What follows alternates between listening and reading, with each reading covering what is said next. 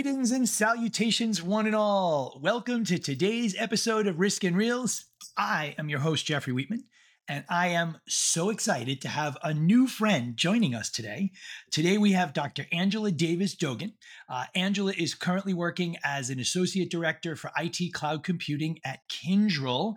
Uh, we got introduced through Bob Maley, I think, Black Kite CSO.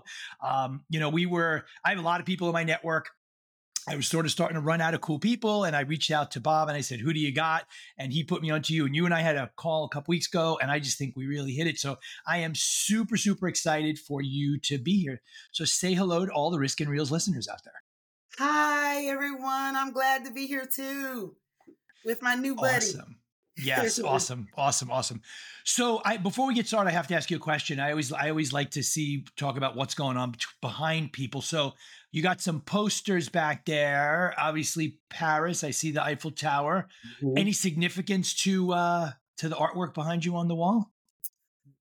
The only significance is really that I just love the color palette, and it coincides with the colors in my office. And okay. every time I look at it, it gives me this warm and fuzzy. Like it, it calms me. So all right. That's my calming mechanism that you see behind me. You I don't know. You seem pretty calm when we talk. So you are too funny.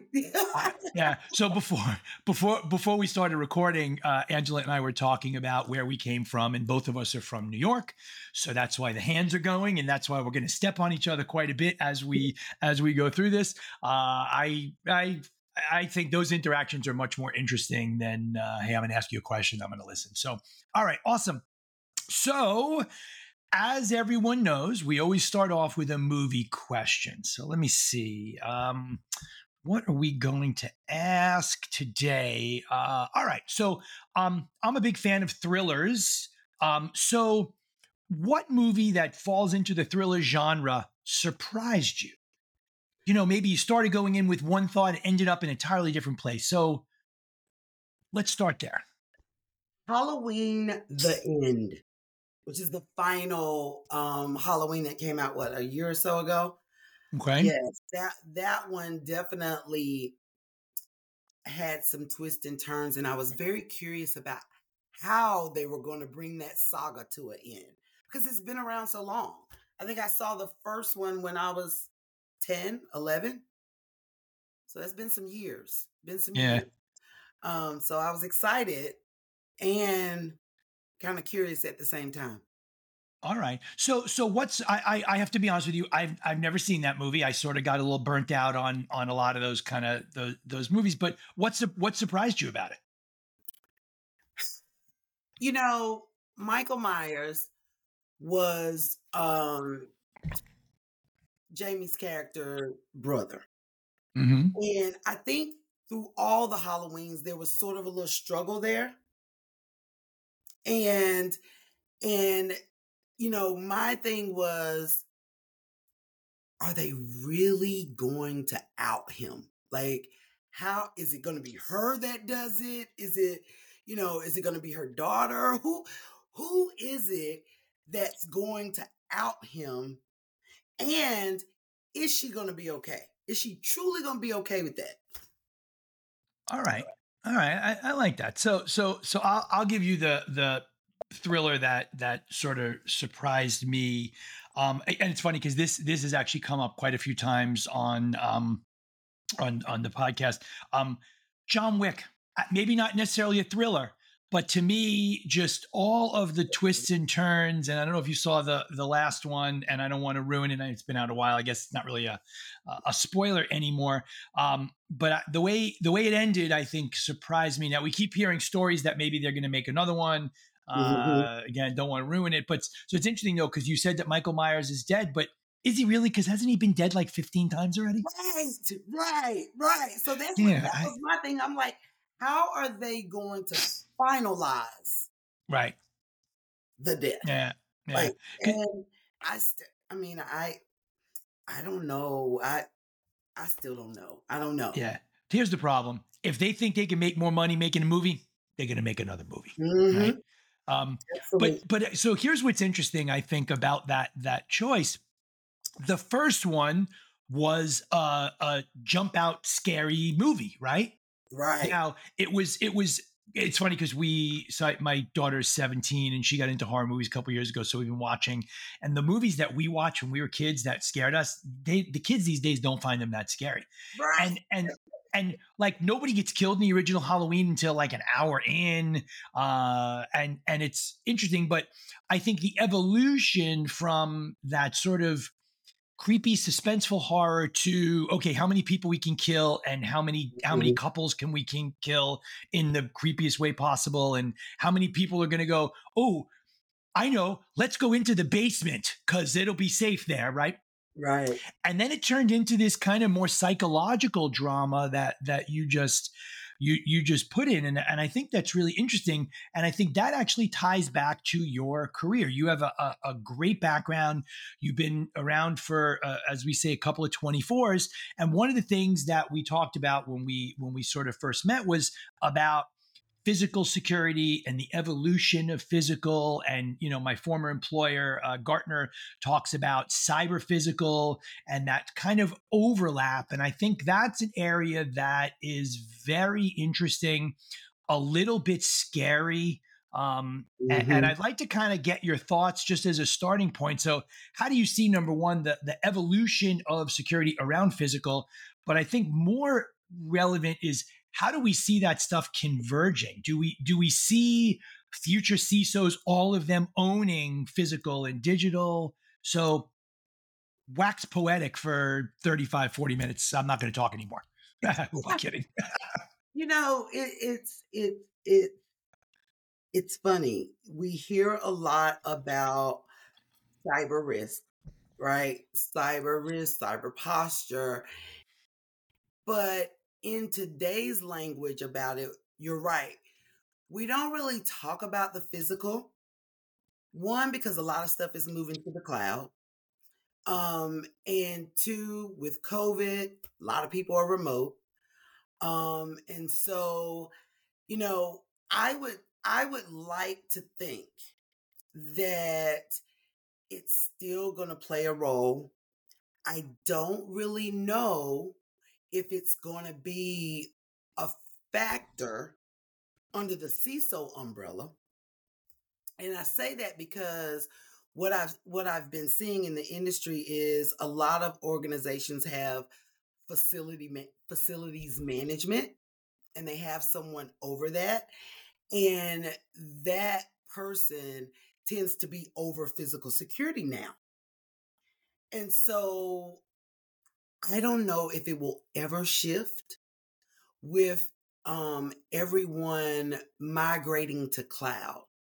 I, I don't think, I think that it will be its own thing, if that makes sense. Okay. What I haven't figured out yet that I'm actually pretty curious about is a lot of the regulatory bodies, a lot of the industry standards still have a physical security section. Okay. So when you're thinking about that from that perspective, I think the CISO will always have a hand, right? Um, in what physical security is for the organization. How does it look? Because they'll have to, they typically are the ones that have to respond um, to audits and assessments and and things like that, or someone on their team. So I think they'll kind of always be in the know, but I don't know if they're going to continue to be responsible for it.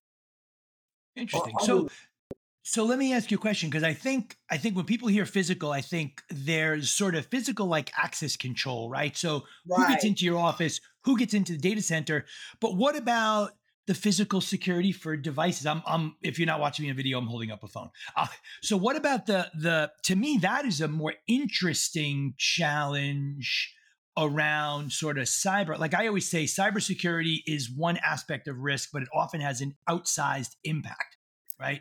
Because a cyber breach causes other following things. So do you mm-hmm. see do you see a split between okay physical access control uh, you know, Dr. Davis, Dogan, you can come in here, uh, but Jeffrey Wheatman, you cannot. Yeah. Versus versus the sort of cyber physical I um thing I there. do. I do. I do see a difference. Um, once upon a time, at least when I started into when I started in the field way back when, they weren't separate. It was all under one umbrella. But now, yes, there is a distinct difference. And when people say the phrase physical security, they think about just what you said the Right. access control, the physical access to data centers and the building and visitor policies and stuff like that. But when you talk about the physical security of devices, that tends to fall on getting hidden really under that umbrella of cyber. It's a part Yeah, of that- cyber risk. That scares that scares me though, right? Because I, I, you know, there, I think there's two. If you look at the continuum, right? If everybody owns it, nobody does it, and if nobody owns it, nobody does it. right. So where where do we kind of all uh, bring that together? And I think to your point that people are working remotely much more. I think the physical part becomes more of a challenge, right? And Not only more of a challenge, but more of a risk. You know, when you you you you put the physical security in place for your buildings, right? And people are working in those buildings. Their devices are in those buildings, right? You you have cameras, you can monitor the activity. Remote workers, you you you don't have that visibility. You don't have Right. that vi- visibility on their devices, and well, at least not as far as those people know, because that Big Brother's watching, right? exactly. You know, so all you can do is make sure that the devices have security measures, but that still doesn't protect the physical security of those Right. devices. Right. So And and you know, you you you've been around a while. Um, we know back in the day, the the adage was if somebody gets physical control of your devices, it's game over. I don't care how good Yeah. your digital controls are. And one of the things that we've been hearing, so so uh, in in our platform, we bring in data like from uh, like Shodan is a is a data Mhm. source, right? And we know Shodan is all about IoT, um, and we're seeing increasing um, outsized impact as a result of of some of these things.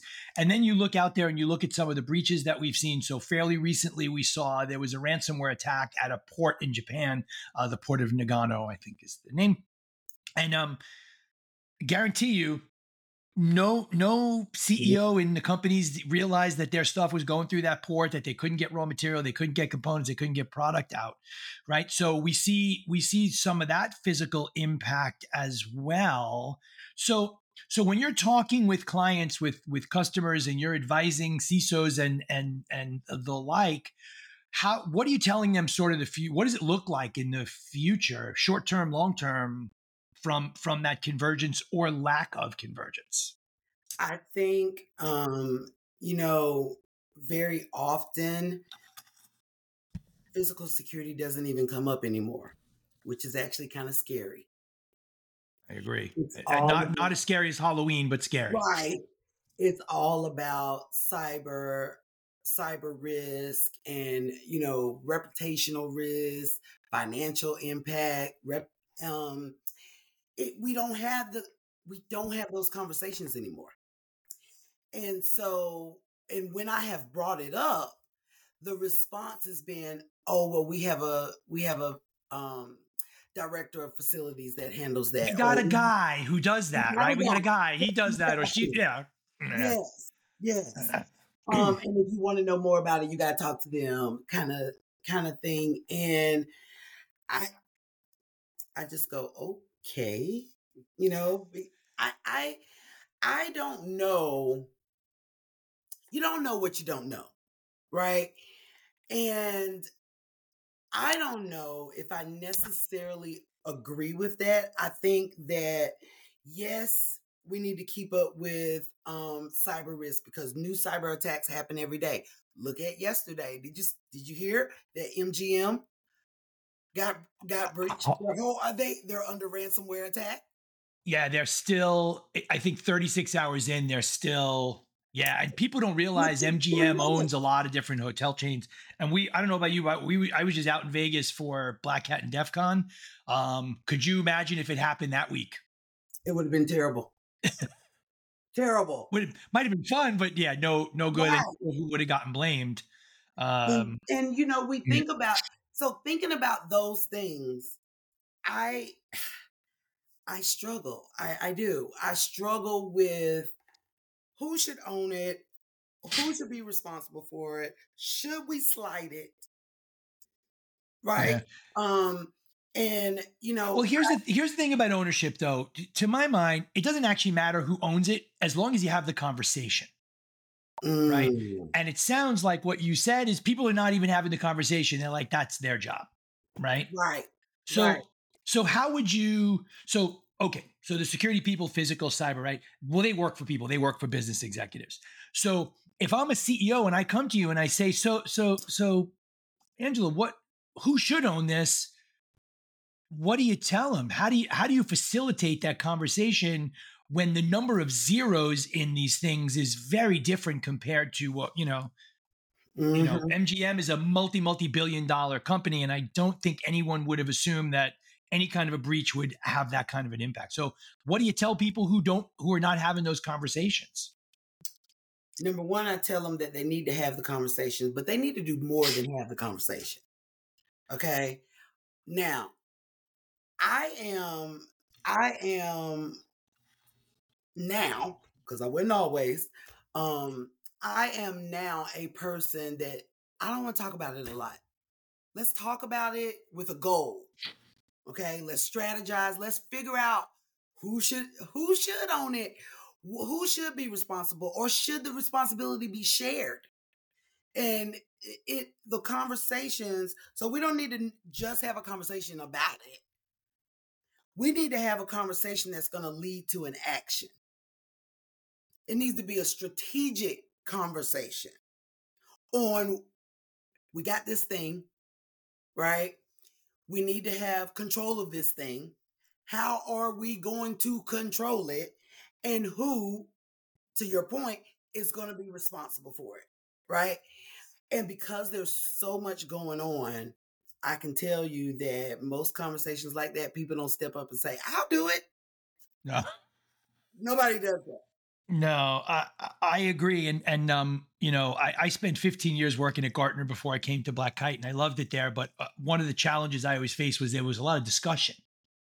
Like we, well, how do we define this? Okay, you know what? We're defining stuff nobody cares about. People have mm-hmm. problems they need to solve. So I I love that that approach, and and I think you're right. Right, it's got to be so. So what what do we do? Right, what's right? What's next? Um, so so let me ask you a question, right? So you again, you have a, a, a you know nice career. You've been in a lot of different places and done a lot of cool things. Can you share a story from your past where you kind of how to facilitate that conversation? Look, we have a problem. Nobody's stepping up. What do we do? How do we do that? So, because I, I always I think people like these conversations are great, but I think people love to hear, okay, so how did you solve this problem that we can't solve? So what do you what do you got from your career? Mm, a lot of that. well, we got some time. I'll take a couple of them. It's a, a, a lot of that because, and I think it has to do with personally how I approach things. You know, I don't like to have a com- lot of conversations of full of nothing. Um, one weakness of mine that has also been a strong point in this area is if nobody will own it, I'll I'll volunteer. So in in and I've sat in conversations where the oversight, right, in terms of policy has been my responsibility, but the actual processes and procedures, right, that make that company adhere to the policy doesn't fall on me. So it's typically had to be me leading those conversations because I own the policy. Um, and what I've found is I've had to wind up being the one to volunteer and said, okay, I, here's who I feel should own this. Executives, you decide, let me know. And what I will do is I will help them develop their their procedures or refine their procedures, whatever state we're in, I'll help them get to that next level. And then I'll take on a consulting role because they got to own it. Because most of the time, people need a lift, right? It's the start that people struggle with. But right. once once they've got that foundation laid, then they can they can they do better at managing it.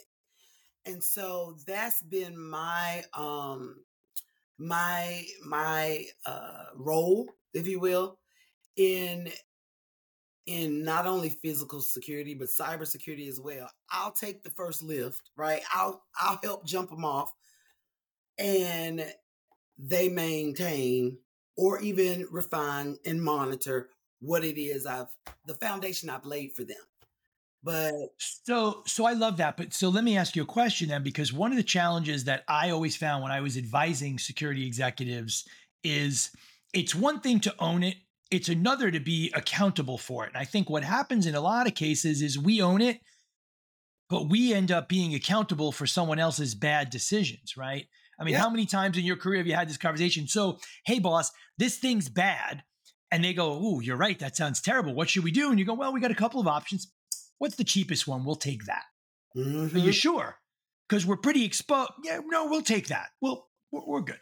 And then something bad happens, and who gets in trouble? Dr. Angela Davis Dogan, right? Yeah. So how do we because that that to me might be the biggest problem and you know there's been a lot of discussion recently about ciso burnout and you know it's not getting better and you know i'm pretty active on linkedin there's a lot of discussion there and we were talking before we started recording about a great organization called Cyversity um, where you know i'm in a mentoring program there and and there's a lot of discussion around ciso burnout and the level of stress and i think a big chunk of that is because of the the accountability right, right? cisos are being asked to make decisions mm-hmm. and then they're held accountable but it's not their risk it's someone else's risk right so how do we how do we get the bit you know i mean for 15 years at gartner one of my big talk tracks was you got to talk to the business you got to talk to the business it's gotten better, but it's not where where it needs to be. So, so, what do you see from an accountability perspective? How can we make that better? Education. People do not want to be accountable and own stuff they don't understand. Right. Okay. Right. And I think part of that is why um, you see this shift in the experience of a CISO they're wanting more CISOs with business side experience. I'm, I'm, holding my, I'm holding my thumb up while you say yeah. that because I agree. The you can't go in talking technical to non-technical people, um, and I think there needs to be education. There needs to be education of what the risks are, which I think the CISO is good at, at telling the business what the risks are. I think there's a challenge with getting them to understand what it means to own and be accountable for that risk.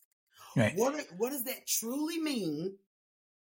But you got to explain it in dollars and cents. You can't explain it in cyber language. Right. You've, you've got to explain it in their language. And I think, and you also, you also can't say high, medium, low. No, right? no. Because because high, medium, low, high is, you know what? I had a fight with my sp- my spouse last night. I'm in a bad mood. I didn't get a good night's sleep.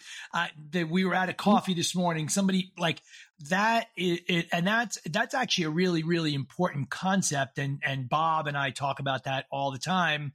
You know, he's a huge FAIR guy, and we talk about implementation of open FAIR uh, and and you know cyber risk quantification. And I think we're moving in the right direction but I feel like there's a defensibility problem mm. there. Mm. And I think to your point about education, I don't think we do a, a good job. I'm I'm a big proponent of let's tell a story, right? Yes. So you know, like uh, some of the examples I've been using are Ion UK and the Port of Nagano, and uh, and there's there's an organization called SevenRooms, right? We were talking about MGM, so SevenRooms is a CRM company, um, and they had a breach last year, and uh, I've talked about it before. I stayed in MGM property. They have my data. I don't know who they are. I didn't agree to stay with them, right?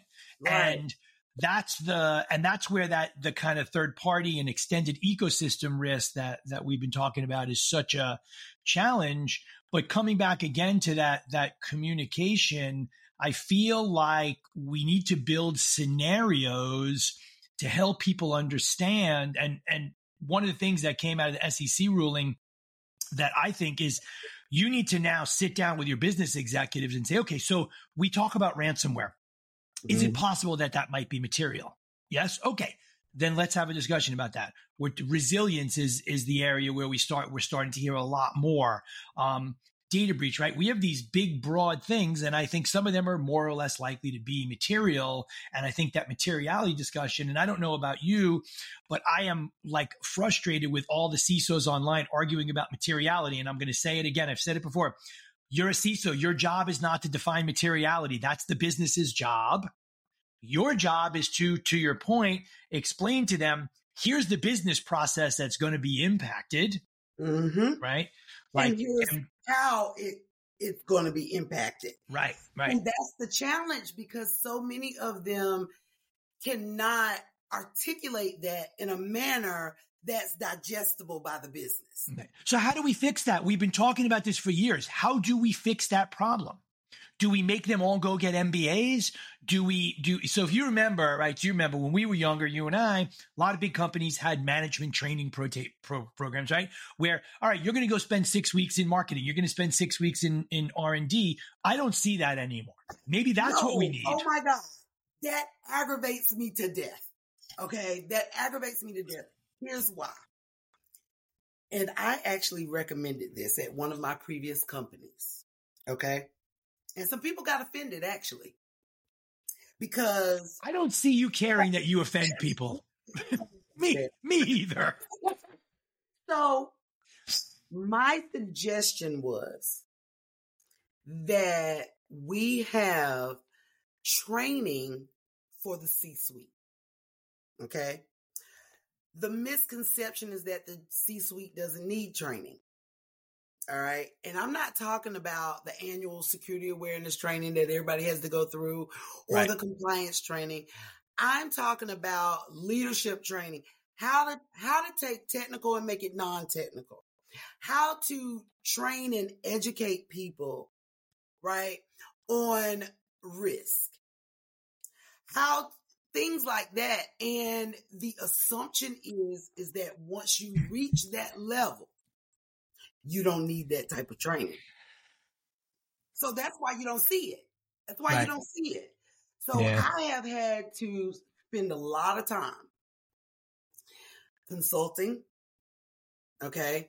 Um, consulting executives on strategies in this area. Just how to train, how to train people, how to get people on board to understand that they own the risk and they have to be accountable.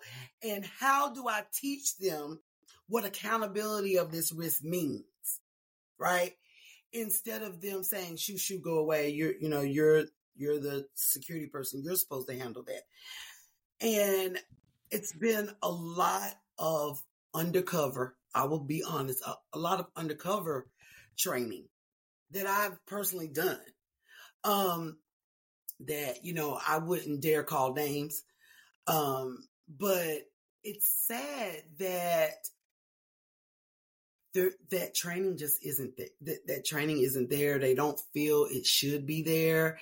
And it's really unfortunate because it needs to be there.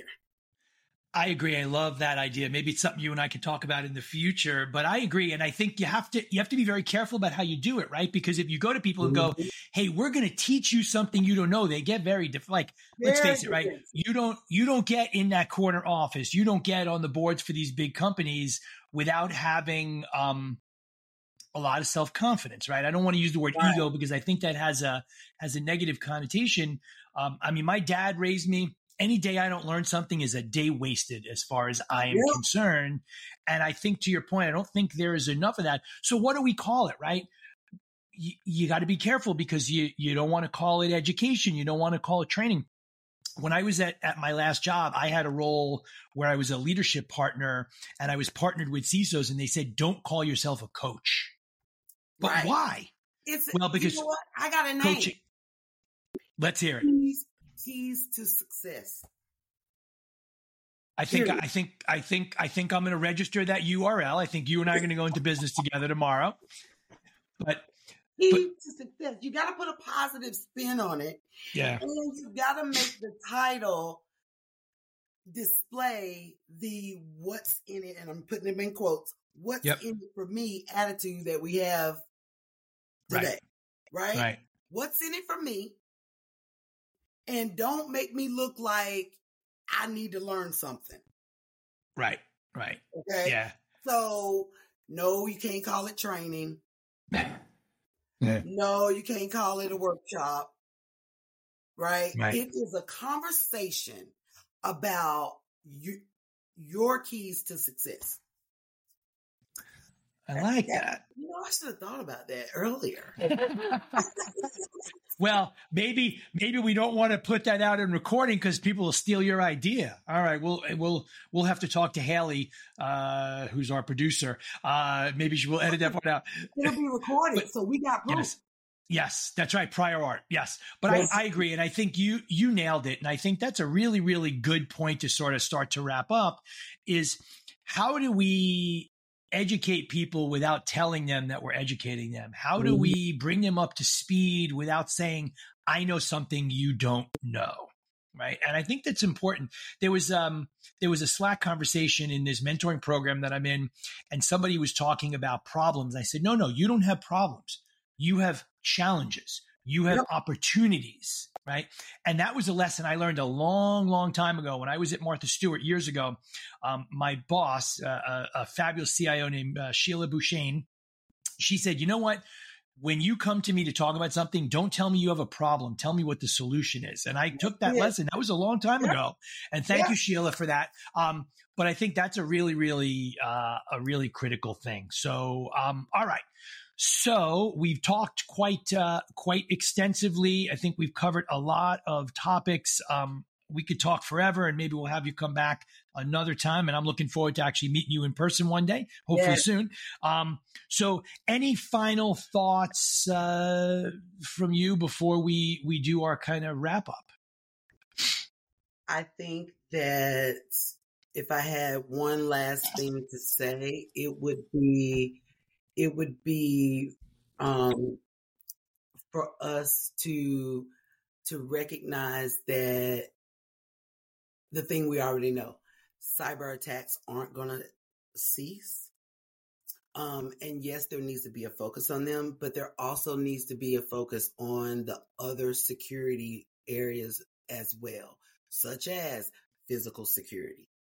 Now, the dynamic of that may change because we have so many ro- remote workers, but we still need to keep that at the at the forefront of our mind, right? And and understand that education, education, education is key to our success. All right. Love it. So let me, I'll just kind of do a couple of summaries because I think we hit on some really, really good things. So I think there's been a trend around physical. I think people need to start looking at it differently. And I think that's a key. And you, you hit on that. And I think the accountability is, is huge. And that's a problem we've had for a long time. And, and I think you nailed it, which is, the only way to get people to accept accountability is to make sure they understand what they're making decisions about. And we collectively, as security people, I don't think have done a, a good job. Um, Yep. You know, I, I have to be very careful when I post on LinkedIn, but there there was a, a CISO who posted something, and he said, "You ready? Hold on." My job as CISO to protect my or- is to protect my organization's data, and I went, "No, that is not your job. Your job is to educate your business stakeholders so they can make better decisions." And I obviously have to be super careful about saying those kinds of things, but that's it. So That's a part two conversation that we probably Yes. could talk for another hour or two just on that. absolutely. All right. Uh, so thank you uh, to Dr. Angela Davis Dogan for joining us. This was really, really fun. Um, yes. And I am looking forward to, to catching up in the future and doing some great work together. So for those of you out there listening, stay safe, stay secure, stay healthy. Wheatman out. This has been another episode of Risk and Reels. Make sure you subscribe below. You don't want to miss any further episodes.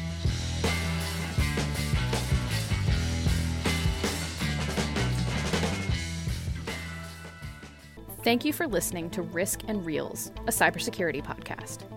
Be sure to follow us on Apple Podcasts, Spotify, or wherever you listen to riveting 30 minute conversation about movies and cybersecurity. Jeffrey will be on the road this year at some of the industry's biggest events, but you can always find him on LinkedIn and Twitter at Jeffrey Wheatman.